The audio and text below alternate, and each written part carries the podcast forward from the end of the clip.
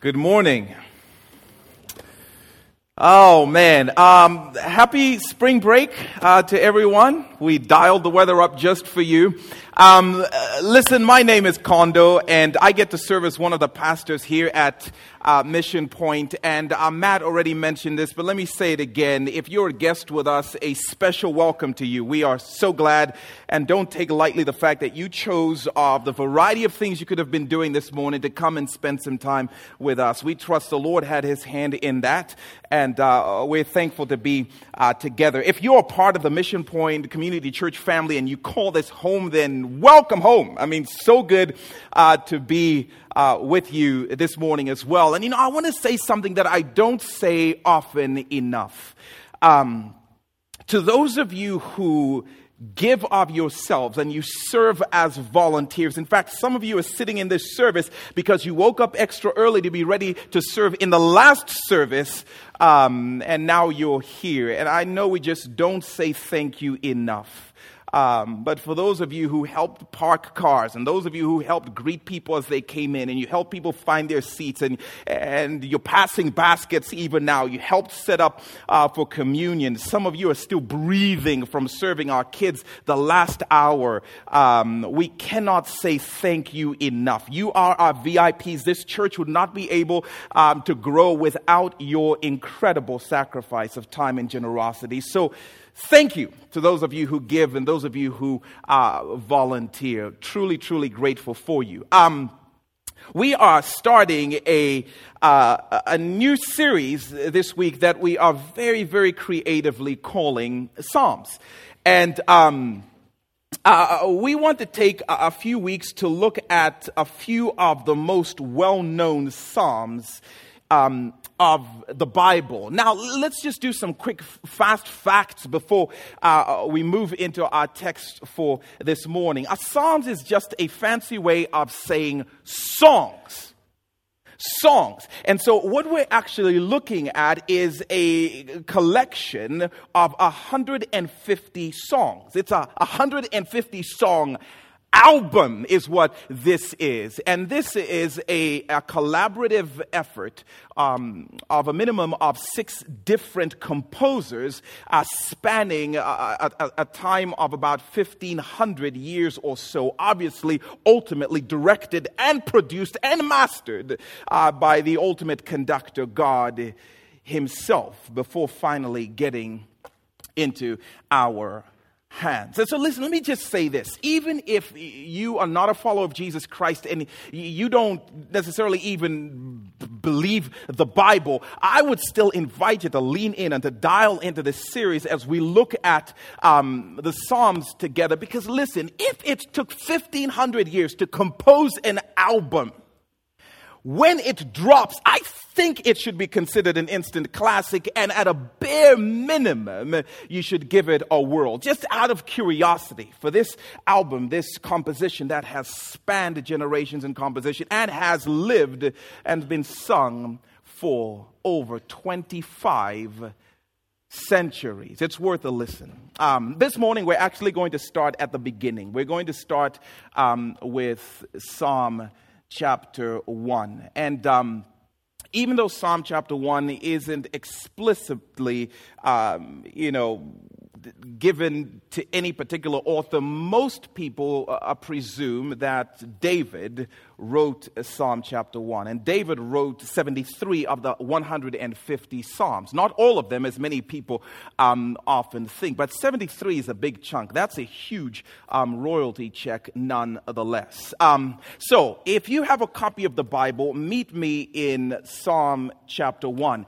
And um, if you don't have a copy of the scriptures, some fine gentlemen will be coming up the aisles to hand you one. If you need one, just slip your arm up, let them know you need one. If you don't own one, please please hang on to this as our gift to you. But Psalm um, 1, it's in the middle of the Bible. Thankfully, it is the biggest book, um, the longest book in the Bible, which makes it a little bit easier to find, which, by the way, it, it houses the, the longest chapter in the Bible as well as the shortest chapter. Did I say it's worth a whirl even if you don't buy into uh, the veracity of the scriptures as inspired by God. Psalm chapter 1. And um, since the Psalms are, are songs, uh, you know, I thought it would kind of be cruel to, to, to, to, play the first song and then, you know, start and stop and, and break it down and analyze it without at least giving it one full listen through. So we're going to read um, all six verses of the first Psalm to just get a sense of this tune, to get a sense of this song, get a sense of, of some of what it says. And then we'll come back and look at segments of it. So, Psalm chapter 1.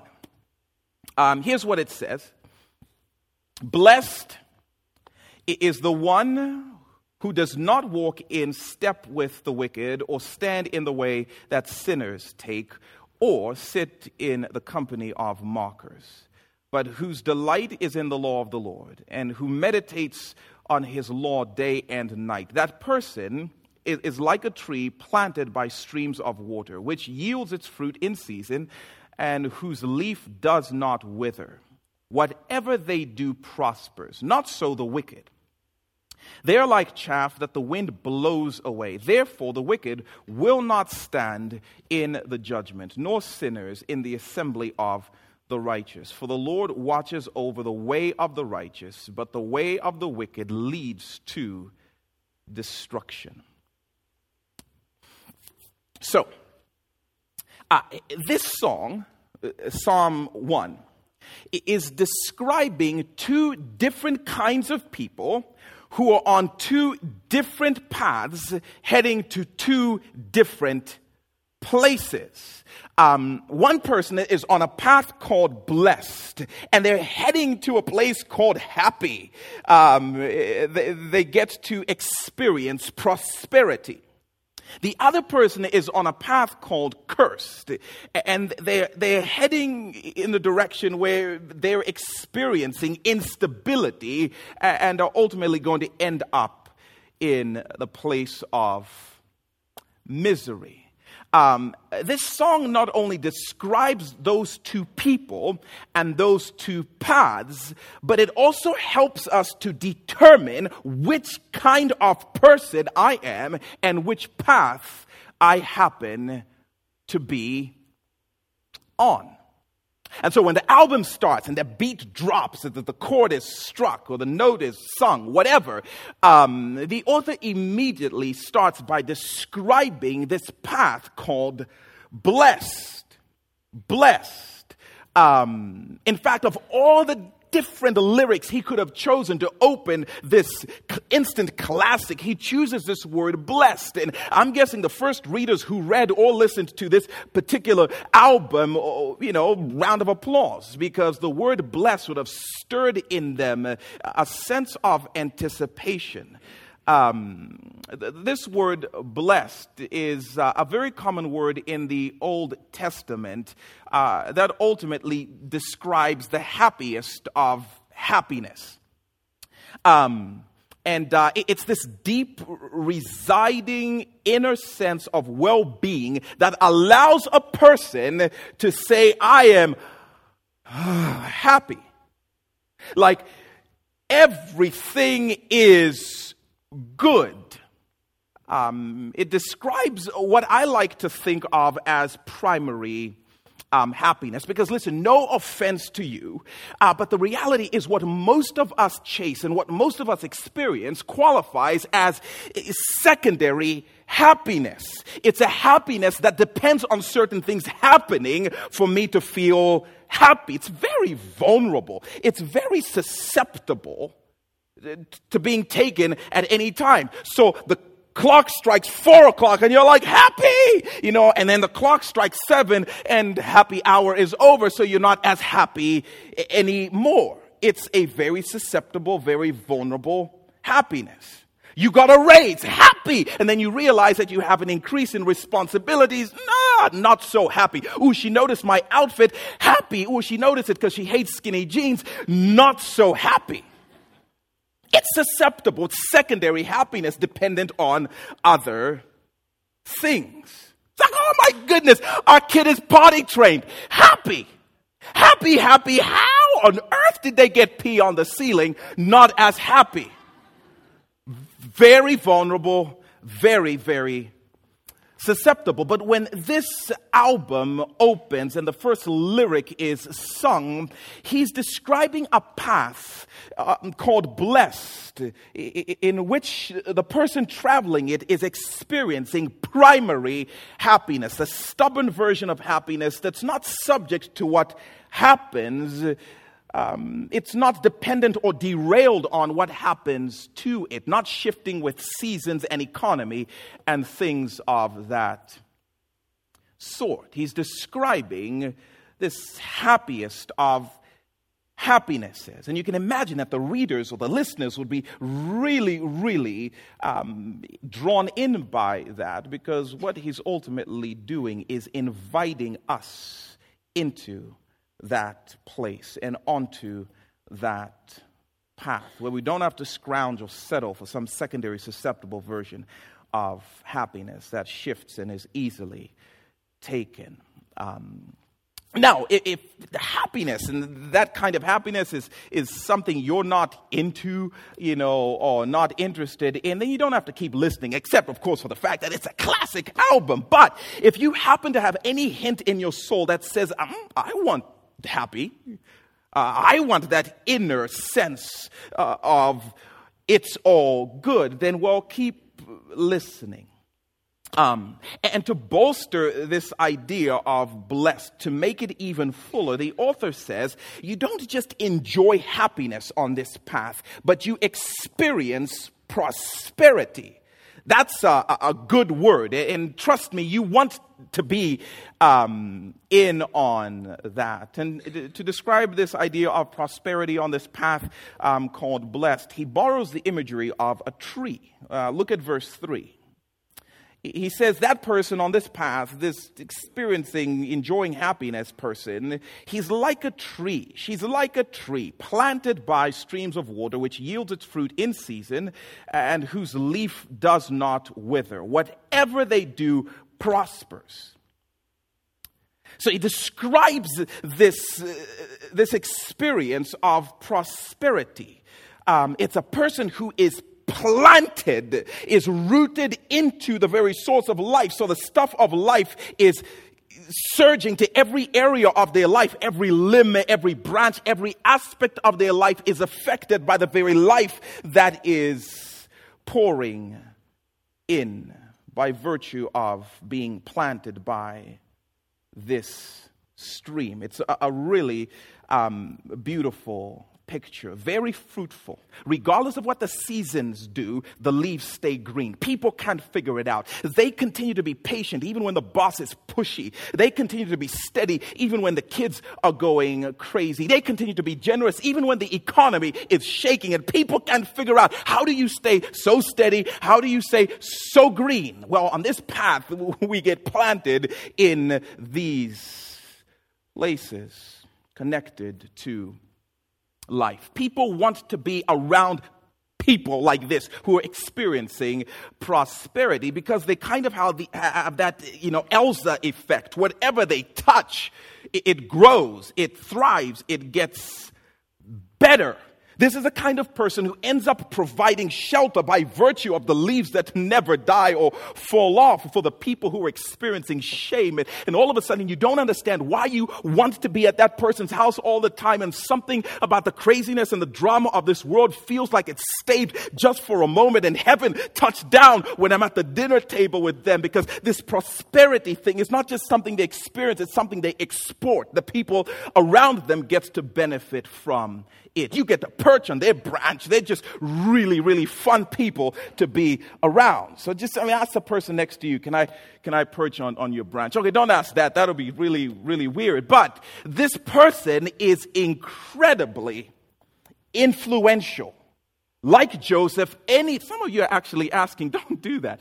Um, it's very, very influential. Kind of like Joseph, we looked at a number of weeks ago. The bottom line at their business is affected. Their relationships are constantly healthy and thriving because they are around. He's describing a person who is experiencing a divine kind of prosperity, fruitfulness in every area of their life. And so the author says there's a kind of person on this path called blessed who's not just happy, but causes happiness wherever she goes. Not just settled, but brings a sense of settledness to whatever he is a part of.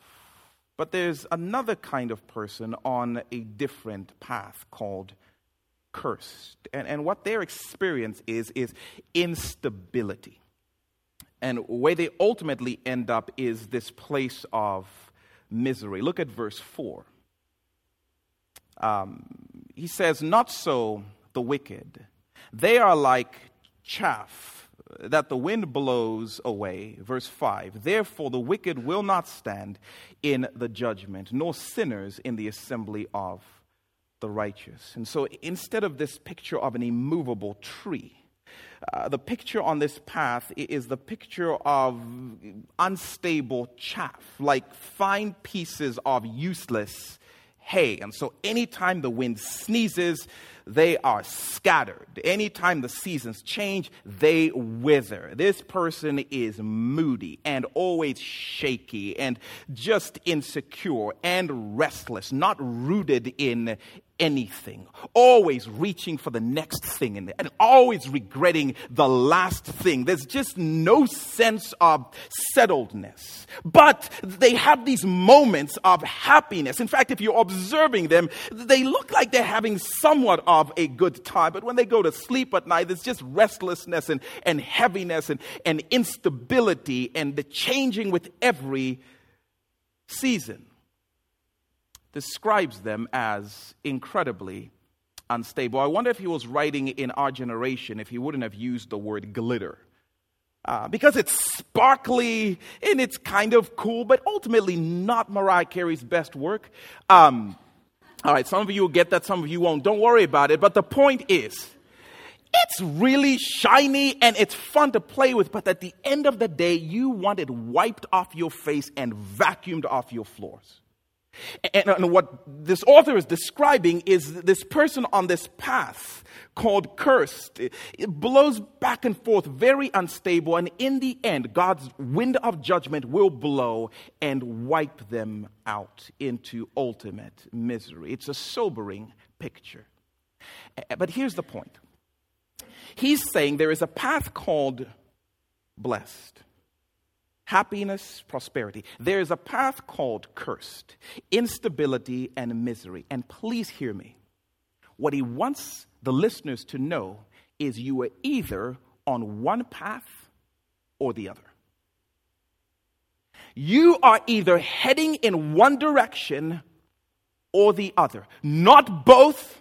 You're not straddling. You're not two timing. You're not halfway between the two. You're not navigating or negotiating. He's saying, no, no, no. You are either on one path or the other, and someone is an invitation to get on the path called blessed and head into these places called happiness and prosperity. There's no in between. Jesus says something chilling in this regard, and he says, actually, the majority of people will choose the path called cursed that brings misery. The minority of people will choose the path called blessed. Look at the way he says it in verse 13 of Matthew 7. He says, Enter through the narrow gate. For Wide is the gate and broad is the road that leads to destruction, and many enter through it. But small is the gate and narrow is the road that leads to life and prosperity and happiness, and only a few will choose it. Only a few will find it. And listen to me. If you're sitting in this room this morning, our plea and our prayer is that all of us together would vie for this narrow gate on this smaller path. And so here's the question. And this is what this psalm does for us. And the question is well, how do I know which path I'm on? How can I tell if I'm heading in the right direction? How do I, how do I know? And the song gives us some indicators that we can check to get a sense of where we are. Which person am I? Which path am I on? Which place am I heading to? And uh, he gives two negatives and he gives two positives. And the two negatives are really ways you know if you are on this dangerous path. And then the two positives are ways you can make sure that you are on the path that leads towards prosperity and happiness. Um, Psalm 1, verse 1. Let's look at that again. And um, he says here, Blessed is the one who does not walk in step with the wicked, or stand in the way that sinners take, or sit in the company of mockers. Um, if you want to know which path you're on, uh, the psalmist says, well, check your people. Check your people. If you want to know which path you're on, which place you're headed to, check the people around you. Because as go your people, so goes your soul. Check the people that you are connected to. Paul says it this way in 1 Corinthians 15 33. I was telling the first service, I don't know about my kids and tattoos, but if I ever let them get a tattoo, this could be it. Just say. 1 Corinthians 15 33. Do not be misled. Do not be dumb. Do not be deceived. Bad company corrupts good character. The Proverbs say it this way in chapter 13, verse 20 Walk with the wise and become wise. Alternatively, a companion of fools suffers harm. As you go, as your people go, so goes your soul. So check your people. Um, I was uh, flying from California a, a, couple of weeks ago, and um, okay, truth be told, I barely made it onto my flight. Barely made it. I feel like I could have heard the door slam behind me. Um, just, just, just barely onto my 6 a.m. flight. And so I run onto the plane and I'm sweaty and I'm just disheveled, you know, um, at that hour of the morning. And uh, I get to sit next to this lady who's lucky enough um, to have that, that funky aroma uh, next to her. But I sit down in the chair and I strap in. Okay, do you strap in? No, I strapped in um, to it's it's I was first class. No, but I strapped in to this uh, to the chair, and uh, the you know the flight attendant gets on the PA and starts making the announcements. And one of the first things she says is, you know, welcome to American Airlines flight such and such um, heading to Dallas. And she said something interesting. She said, last chance for anyone if you realize you're on the wrong flight. Last chance to disembark. And I know what you're thinking. Ah, you were on the wrong flight. Do I look like somebody who would get on the wrong flight? Don't answer that. But here's the point. Here's the point. Can you imagine for a moment if I listened to what she said, strapped in, and thought to myself, well, actually, I want to go to Hawaii, but I'm going to just stick out the flight to Dallas and hope it works out. You would call me crazy. In fact, you would say, disembark, disembark. Do this woman next to you a favor, disembark. And that's the language that the psalmist is using. You cannot possibly hope to end up at a place of God's blessing and God's happiness and strap in with and next to people who are flying towards misery away from the things that matter to God. And yet we're constantly doing this. No, I'll try it just this time. I think maybe good company, you know, will corrupt bad character. So I'm going to give it a shot and hope it works out. And the psalmist is saying, if you want to know which path you're on, if you want to know which trajectory you're on, if you want to know which flight pattern is yours, check the people you are strapped in alongside. Because they will tell you where you're going, what direction you're going in. Because if you're connected to people, then you're going where they're going. And so he says, check your people. And he warns against three kinds of people in this. And he uses the words wicked, sinner, and mocker. And, um, and all of these are describing a person who doesn't care what God has to say. But here's what's fascinating uh, uh the wicked person is a person who doesn't care what God says, but kind of keeps it under wraps. So it actually takes a while to get to know them to realize that while they're not doing anything overtly criminal, they have no desire or intention to do what God wants. So your kids know. That's why they look at you at church like, um, that's not the same I saw it. I know you.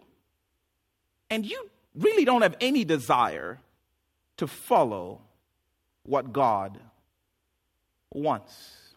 And then he uses a word uh, for sinners. Again, a person who doesn't care what God wants, but this person doesn't mind if you know. It's a repeat offender. It's a person who actually has a reputation. They don't care if you know what they do, uh, they're going to do it anyway. And then lastly, he uses this word mocker. Person who doesn't care what God says and flaunts it. In fact, the mocker is called that because they actually make fun of and poke at people who want to do what is pleasing to God. Girl, you're still a virgin. You're 18. We got to get that fixed. You used to be so fun. Remember, you were the life of the party on the weekend. Now, church, everything, church at church, church. You need to come back out with us. This is ridiculous. In fact, the Bible is a dumb book because da da da da da da. These are people who are actually trying to recruit you away from journeying towards blessing. Here's what's interesting. My mom warned me about mockers. She warned me about those bad, crazy, bad influence kids at school. Stay away from them. What the psalmist is saying is listen, check your people. And it doesn't matter whether the person has no interest in what's pleasing to God and keep it under wraps, or whether they are mocking and scoffing. If you strap in with any of them, they are going to the same place. Oh, no, no, no, no, no, no, but she's a nice kid, though. No, you don't understand. He's, it's, not like he, it's not like he does drugs or anything, mom. He's not the worst kind of person. And what the author is saying is no, check your people, because for many of us, we'll say stuff like that. Okay, listen, um, he, he's really chivalrous and he's really nice. Well, sometimes the most chivalrous guy at work is still heading in the wrong direction. Well, no, you, don't understand. Like, I, I want to marry her, but she's like agnostic, unsaved. She's not like atheist unsaved. I would never do, do, something like that. So it's barely, it's just kind of under wraps. It's not the big overt thing. So that's different. The reality is they're still going to the same in the same direction. No, okay, yeah, okay, okay, honey, yes, I okay, I go to those clubs with the boys, but I never take dollar bills. Come here, I knew you were such a good man. Right?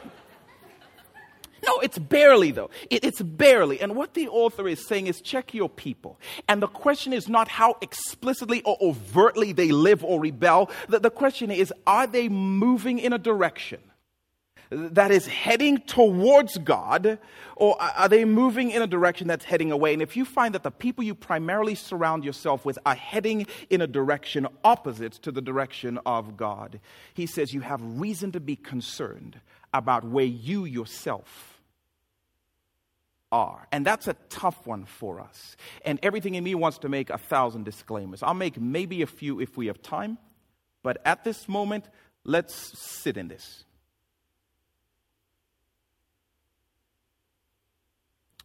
Check your people, who you are hitched to. Again, your people will reveal your path. Um, the second thing he says is check your pattern. Check your pattern. Um, and he, he pulls back the veil on a very sneaky and subtle process that often traps many of us on the path to misery. Look again at verse 1. Um, he says, Blessed is the one who does not walk in step with the wicked, or stand in the way that sinners take, or sit in the company of mockers. And if you, you read that, you can see this pattern, this intensifying pattern that he uses walking, uh, uh, and then standing, and then he talks about sitting, which is kind of odd to us because when we think about a graduating intensity, we think about sitting moving to standing. I mean, I sit, and if the game gets more intense, then I'll stand. And if things start to get out of control, then I'll pace, then I'll walk. That's the graduating intensity. If I'm having a real way chill day at home, a lazy day, I'll sit around a lot. And then if my conscience starts to bother me, all right, I'll get up and I'll stretch. And if I get carried away, I'll take a few steps and walk, you know, to the fridge. Uh, similar with exercise. Like I sit around a lot. And so if I start to feel bad about my health and, you know, my fitness, then, you know, I need to stand a little bit. And if you get carried away, then you walk, you move. That's a sequence if you want some, you know, caloric output. But what's interesting in, in the ancient Near Eastern concept um, is the graduating intensity worked the opposite way. And so, to actually understand it, you would think less about exercising and you'd actually think more about shopping.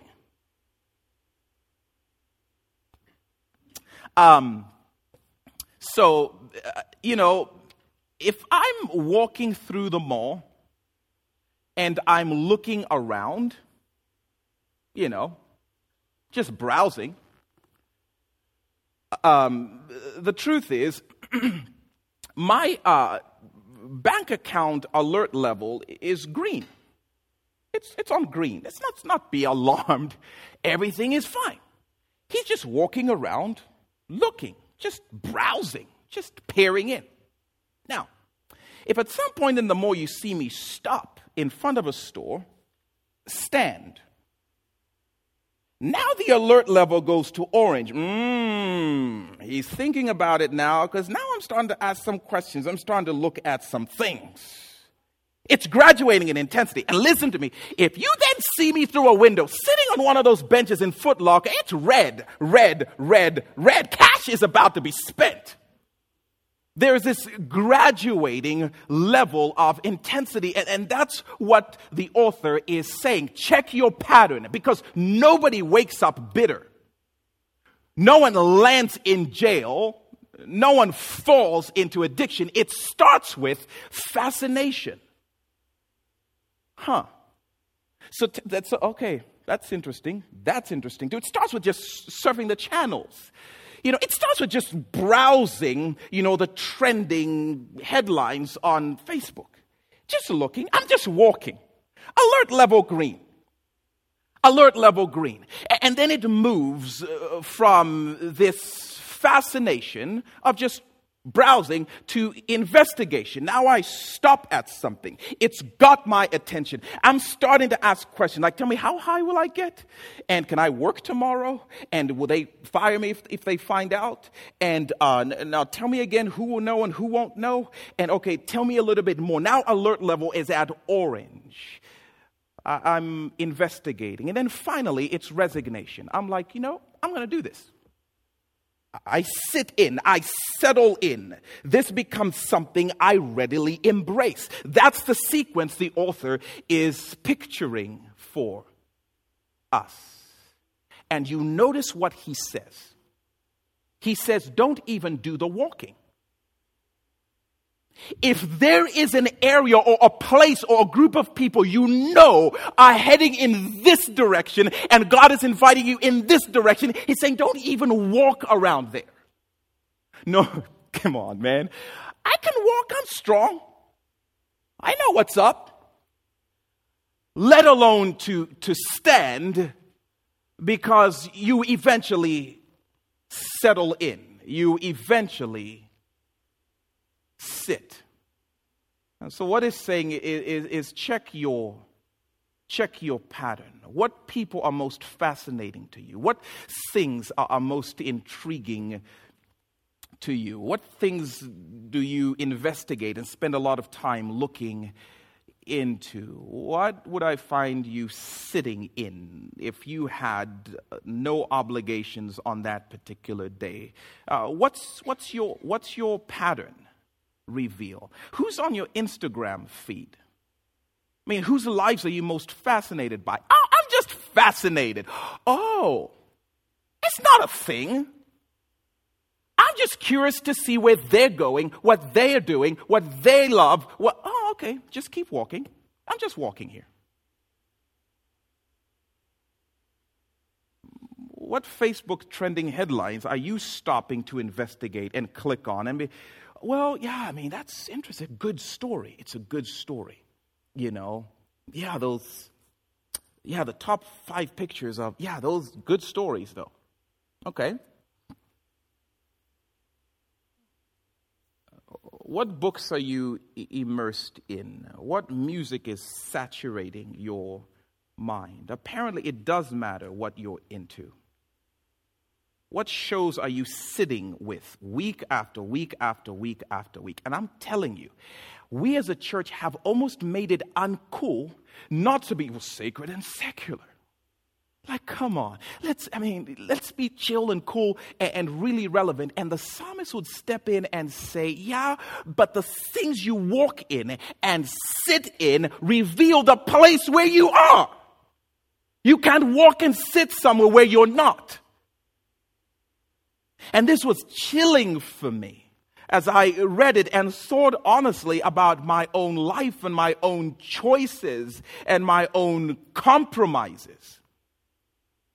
And the author is saying, well, check your pattern because wherever you're walking uh, reveals the path that you are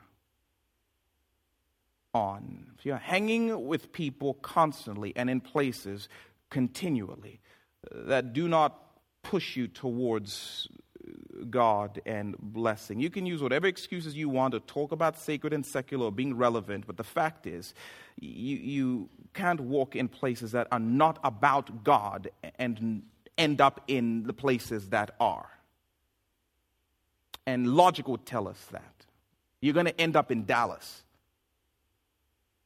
So it says, check your pattern. But then um, the author tells us um, what things mark the person who's on the path to prosperity. And he gives us two indicators, two positive indicators. Look at verse 2 of Psalm 1.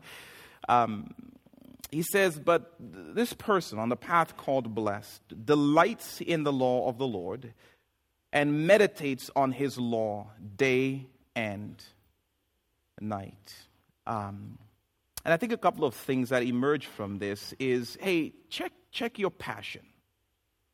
Check your passion.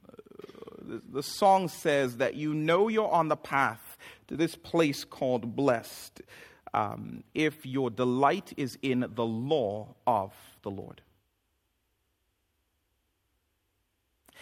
I, I, this is so stirring to me because I know, and it's concerning to me more and more, if you spend a lot of time with me, will you hear me talking about athletic events or about roses or, about the final four, or will you hear me talking about what I'm most passionate about? And if it's true that we do, we spend time with, and we talk about what we're most passionate about, I have to ask the question Am I most passionate about the words of God Himself. And I think in the church we've all kind of lowered the bar and said it's okay. You don't have to be way into it. You can just be there periodically. And He's saying no.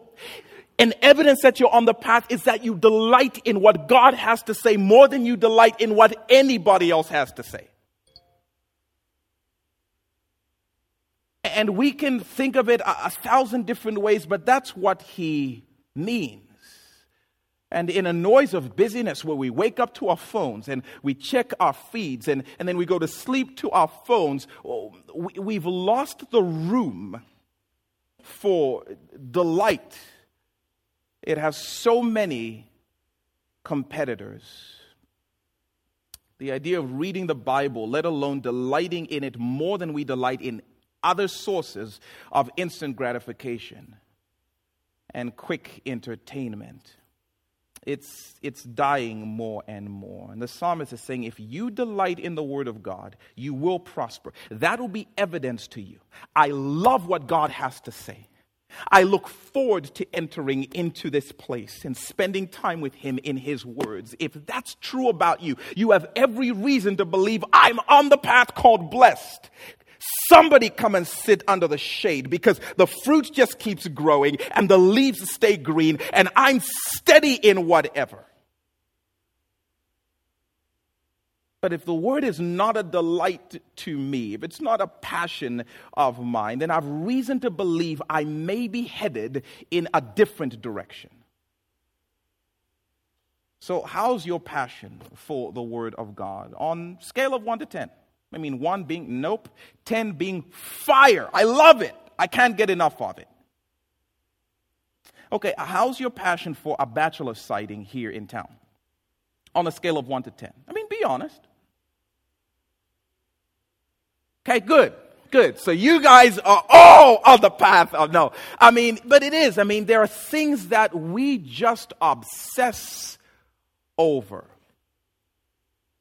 How's your passion for Instagram? I mean, how often do you check in with it? How often do you your your feed or the food of his word, which do you choose more? Which do you gravitate to more? And that is a revealer of where we are. This has been stirring again for me because I've way too often mistaken my profession for my passion. I spend a lot of time with the Word of God because it's my job. And yet, when I don't have to, do I find myself returning to it? And I've found myself saying, Oh, I don't have to study as much this week. So whew, let me go and do things which are more enjoyable to me. And that's been so indicting. Having to ask myself, do I want the Word of God or do I work the Word of God? And it's not the same thing. So I'm having to take some breaths and to beg the Spirit to do something in me. If connecting with friends, real friends, or social media friends, or feeds here and there is what is your obsession, but you can't remember the last time you sat in this place. That is cause for concern. I know it's not a popular thing to say, but it's cause for concern. Why? Because it reveals what you're most passionate about, and what you're most passionate about reveals the path you're on.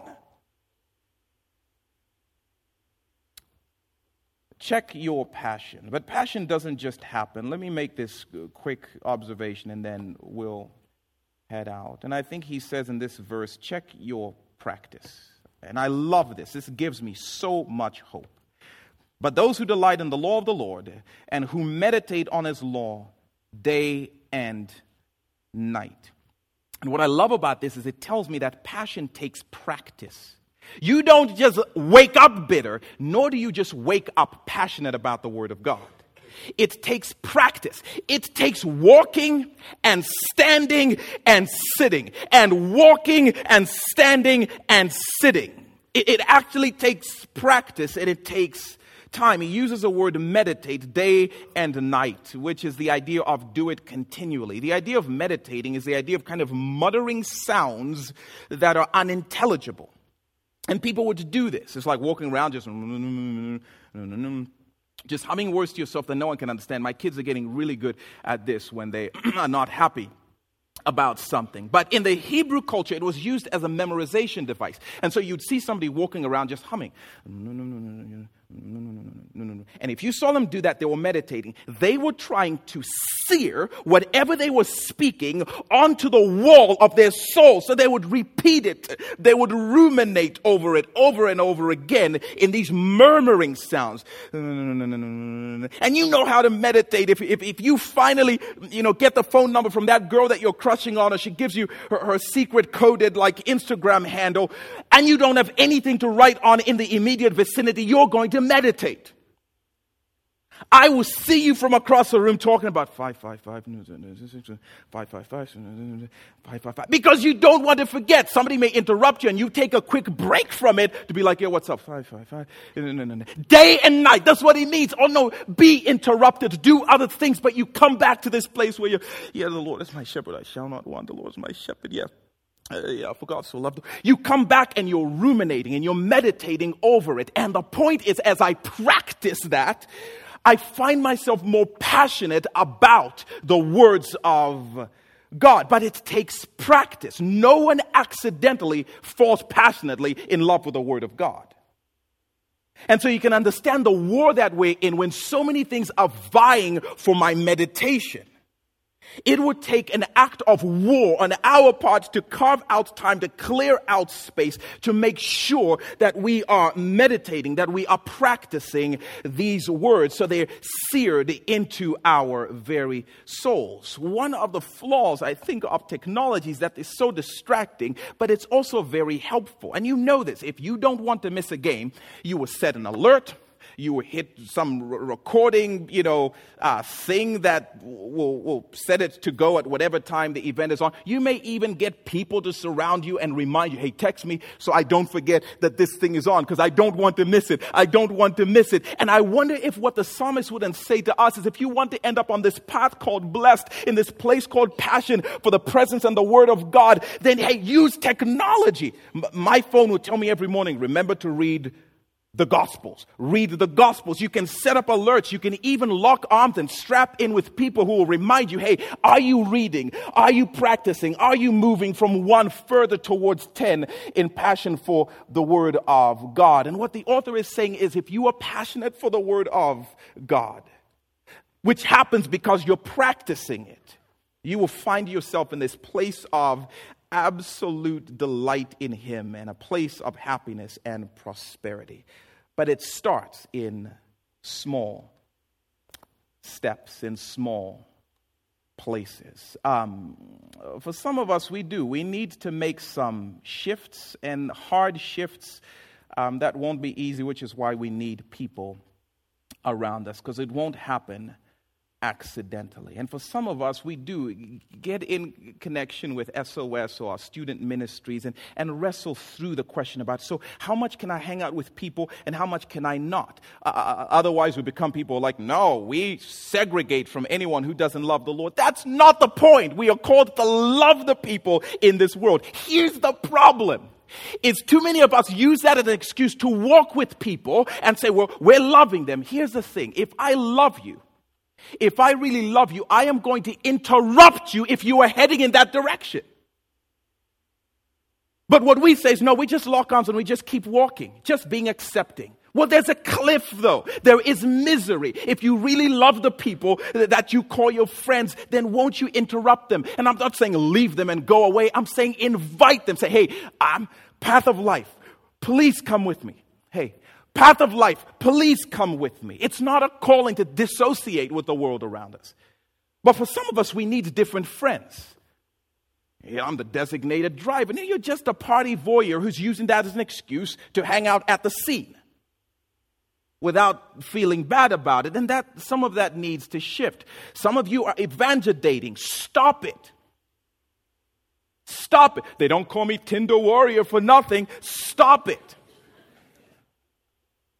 you can't lock arms and head in a direction with somebody who is not, that's not loving them, and that's not honoring God either. And I do, I wonder if the Lord just wants to invite us to choose the narrow path and to head in His direction. So, Lord, I pray that your Spirit will do whatever He needs to do to dislodge us from the things that are keeping us back. Help us to truly, seriously, honestly evaluate where we are.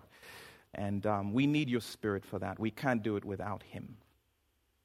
And so, Lord, may we be a people who are passionate about you and passionate about your word and wage war against anything that threatens that, that continues to rob us and continues to derail us and place us on a path that will ultimately blow over.